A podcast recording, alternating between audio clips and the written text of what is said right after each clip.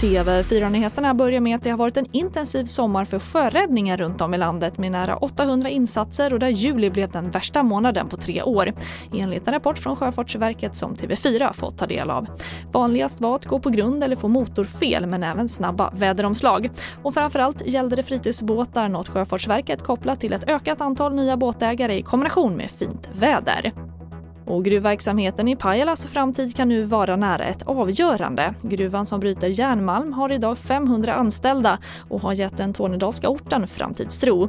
Men Naturvårdsverket menar att dagbrottet inte uppfyller miljökraven och vill dra in gruvtillståndet. Och idag gör Mark och miljödomstolen besiktning av gruvan.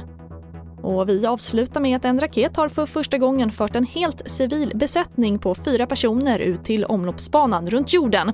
En signifikant milstolpe för rymdturismen.